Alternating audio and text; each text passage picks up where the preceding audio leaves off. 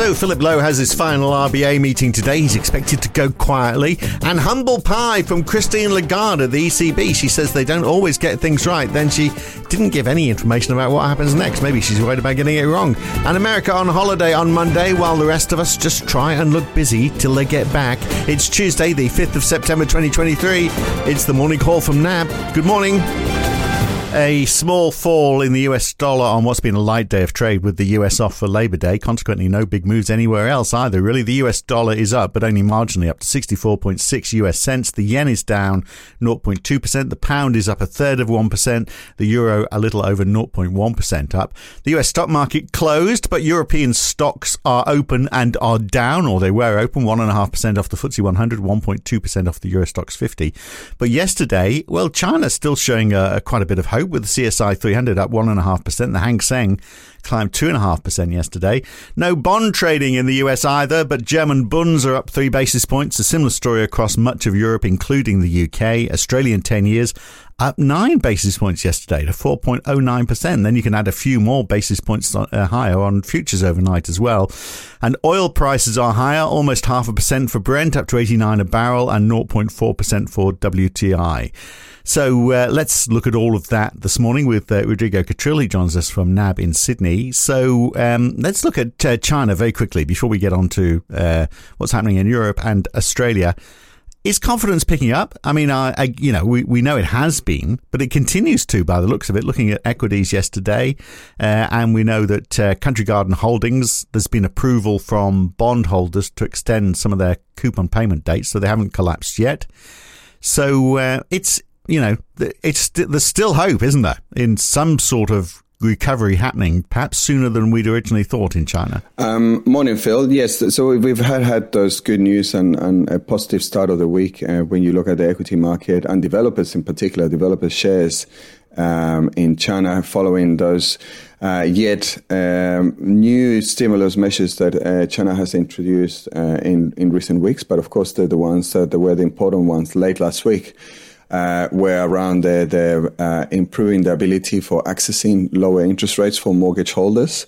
Uh, as well as uh, mm. lower deposits rates. And, and uh, the big cities, Be- Beijing and Shanghai, reported big gains in uh, in sales, um, a big jump in sales uh, over the weekend, reflecting perhaps uh, an increase in appetite uh, for the, the, households to, to get back into into the housing market. Um, but it's early, it's early days, and um, when we look at sort of the scale of the problem, um, we, we remain a little bit concerned that the, um, this, the potential here for more um, bad news, if you like, uh, coming, um, whilst mm. at the hmm. same time, um, you know, there's still when you talked about country garden and uh, yep there, there, there's potential there that they might be able to um, get a little bit more time for paying what i think is around 22.5 million uh, in us dollars interest um, but uh, country garden is one of the most indebted developers in the world with 187 billion liabilities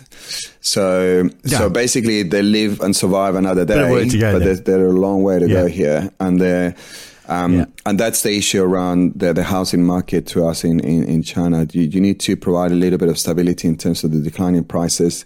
Um, and that stability will be important for the outlook of developers. It also will be important for um, the outlook and confidence in terms of households and, and firms. Um, and I'm, I'm not sure that we're there yet. and then on top of that, sense. Yeah, you've got to add all the geopolitics as well, which is you know is is only getting worse, isn't it, between the US and China? So, in the Wall Street Journal today, they're reporting on how Washington has tracked 100 incidents of Chinese nationals trying to access US military and other installations. These are people, not drones, people acting as tourists. Uh, so you wonder, it's it's not going to be a harmonious relationship. I mean, the Chinese embassy has, has said this is the US just uh, you know groundless accusations and a Cold War mentality. So you're never really quite sure who to believe. But I mean, since since Trump, and it's obviously not just Trump because it's it's it's changed the whole flavour of that relationship. I wonder if it'll ever go back to, to how it was.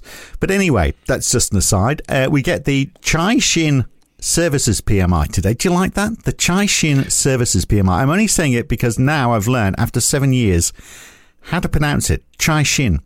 Uh, so yeah, we've all learned.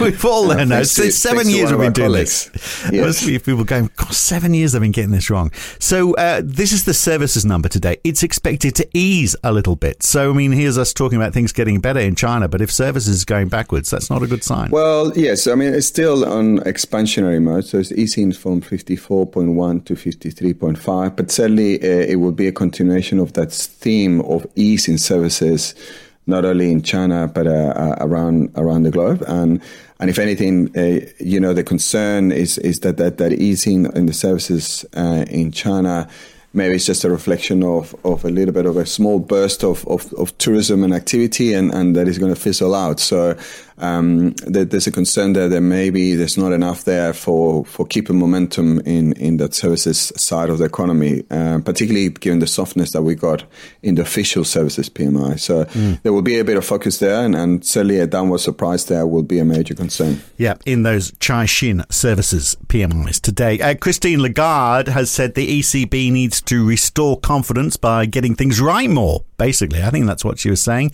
uh, sort of uh, indicating that they could be wrong. Humility in how we communicate is key to fostering trust, she says. Uh, and uh, then when you says, you know, someone says something like that, they're, they're obviously not going to come right out and give you a straight answer to anything at all because uh, that, you know, because she basically is saying because she's not sure herself. Herself, yeah, that's right. So she just doesn't know what yeah, to do, but she's going to do nothing or not say anything with humility. that seemed to be the gist of what she.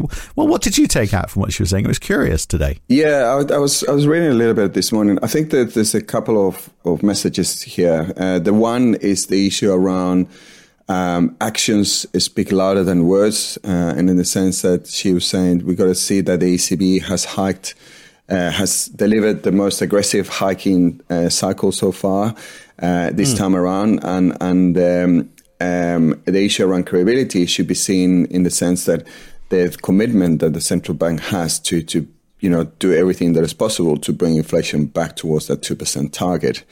Um, and then when she talked about forecast, um, um, the, the, issue around humility is that, uh, you know, uh, she was saying we have to accept that, that uh, we don't always get things right and the limitations that um, uh, we all have in terms of trying to predict the future. And, and the implications from policy then is that you, you can't, uh, you know, give this guidance that you're going to be hiking by 200 basis points because you just don't know how things are going to turn out. Um, and particularly similar to what the RBA governor was saying, now that you're entering sort of this calibration phase, uh, guidance uh, becomes a bit more limited because you're not, not 100% sure and you, you need to wait for the data um, and in fact, you know, for the ECB, we know that they're going to wait for, for the new forecast um, uh, before they make the decision on uh, September, on the 14th of September right, well. Okay, we'll get a few more central bank, uh, central bank speakers from the ECB talking tonight, don't we? But uh, uh will they be uh, showing as much humility?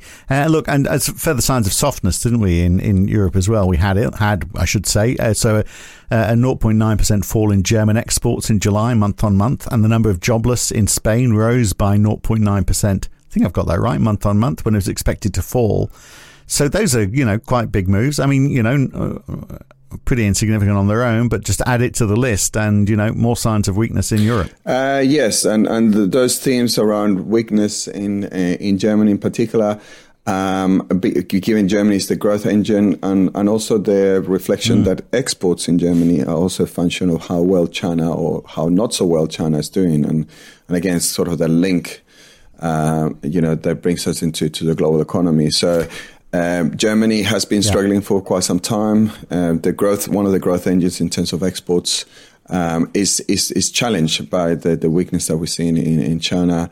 Uh, and therefore, it's going to take a little bit of time for, for that to change around. But of course, you know, if we've got weakness in the economy, then you hope that uh, that is going to create disinflation. So with the, and we are seeing that with the producer prices, aren't we? So the Eurozone producer price index is out today or tonight, and that's expected to fall quite a bit as well.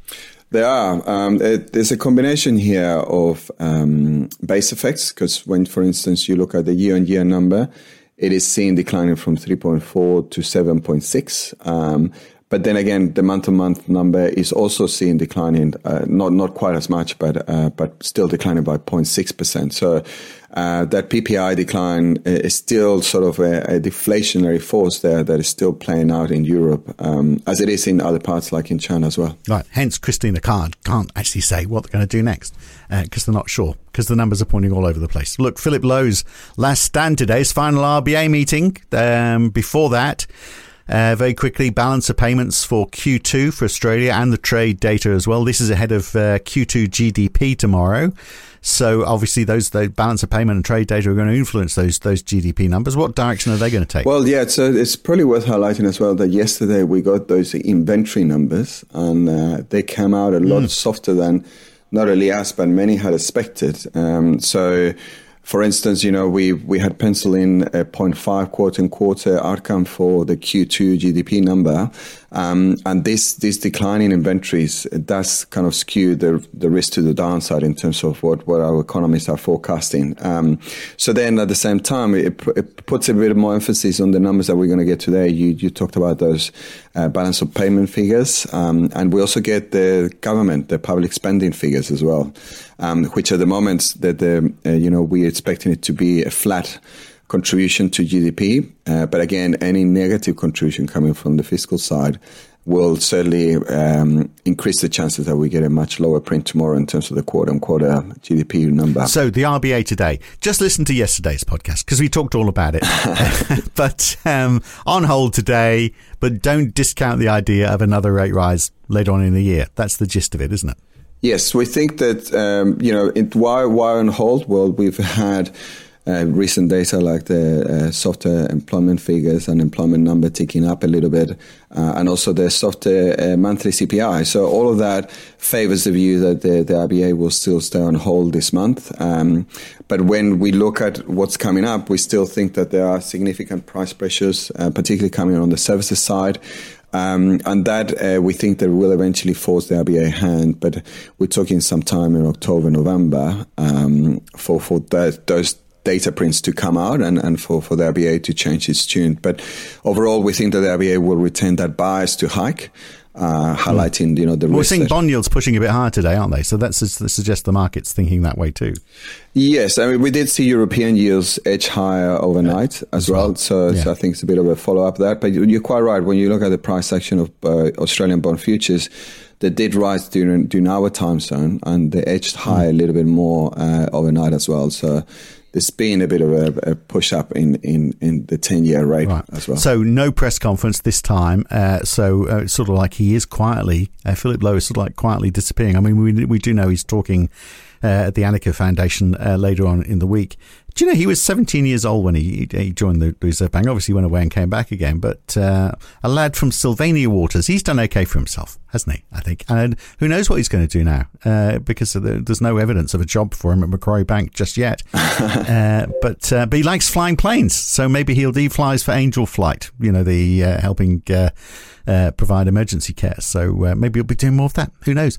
But anyway, we'll hear from him at the end of the week. And uh, the US is back on deck tonight factory and goods orders later tonight, which, uh, you know, if uh, will that provide more of that soft landing narrative? Is that still going strong, do you think? Uh, it is, uh, although factory orders are expected to, to print negatively. Um, um, and then we also get durable good orders, but, uh, but there's no forecast for those yeah. numbers. But uh, um, overall, uh, you know, the, we, we need more data and more evidence coming from, from the US. But overall, yeah, soft landing is favored. And importantly as well, um, you know, the data continues to suggest that the US economy is performing better than others. Yeah. Uh, and that is a, another factor why, um, you know, it's supportive for the US dollar as well. Yeah, for sure. All right, very good. Uh, we got there. Thanks, Rodrigo. Uh, we'll catch you again soon. Thanks, Phil my comment about uh, listening to yesterday's podcast to hear about the RBA is because uh, Rodrigo sent me an email after yesterday morning's podcast saying you and Ray have said everything there is to say ahead of the RBA and left me with nothing to say this morning, this Tuesday morning.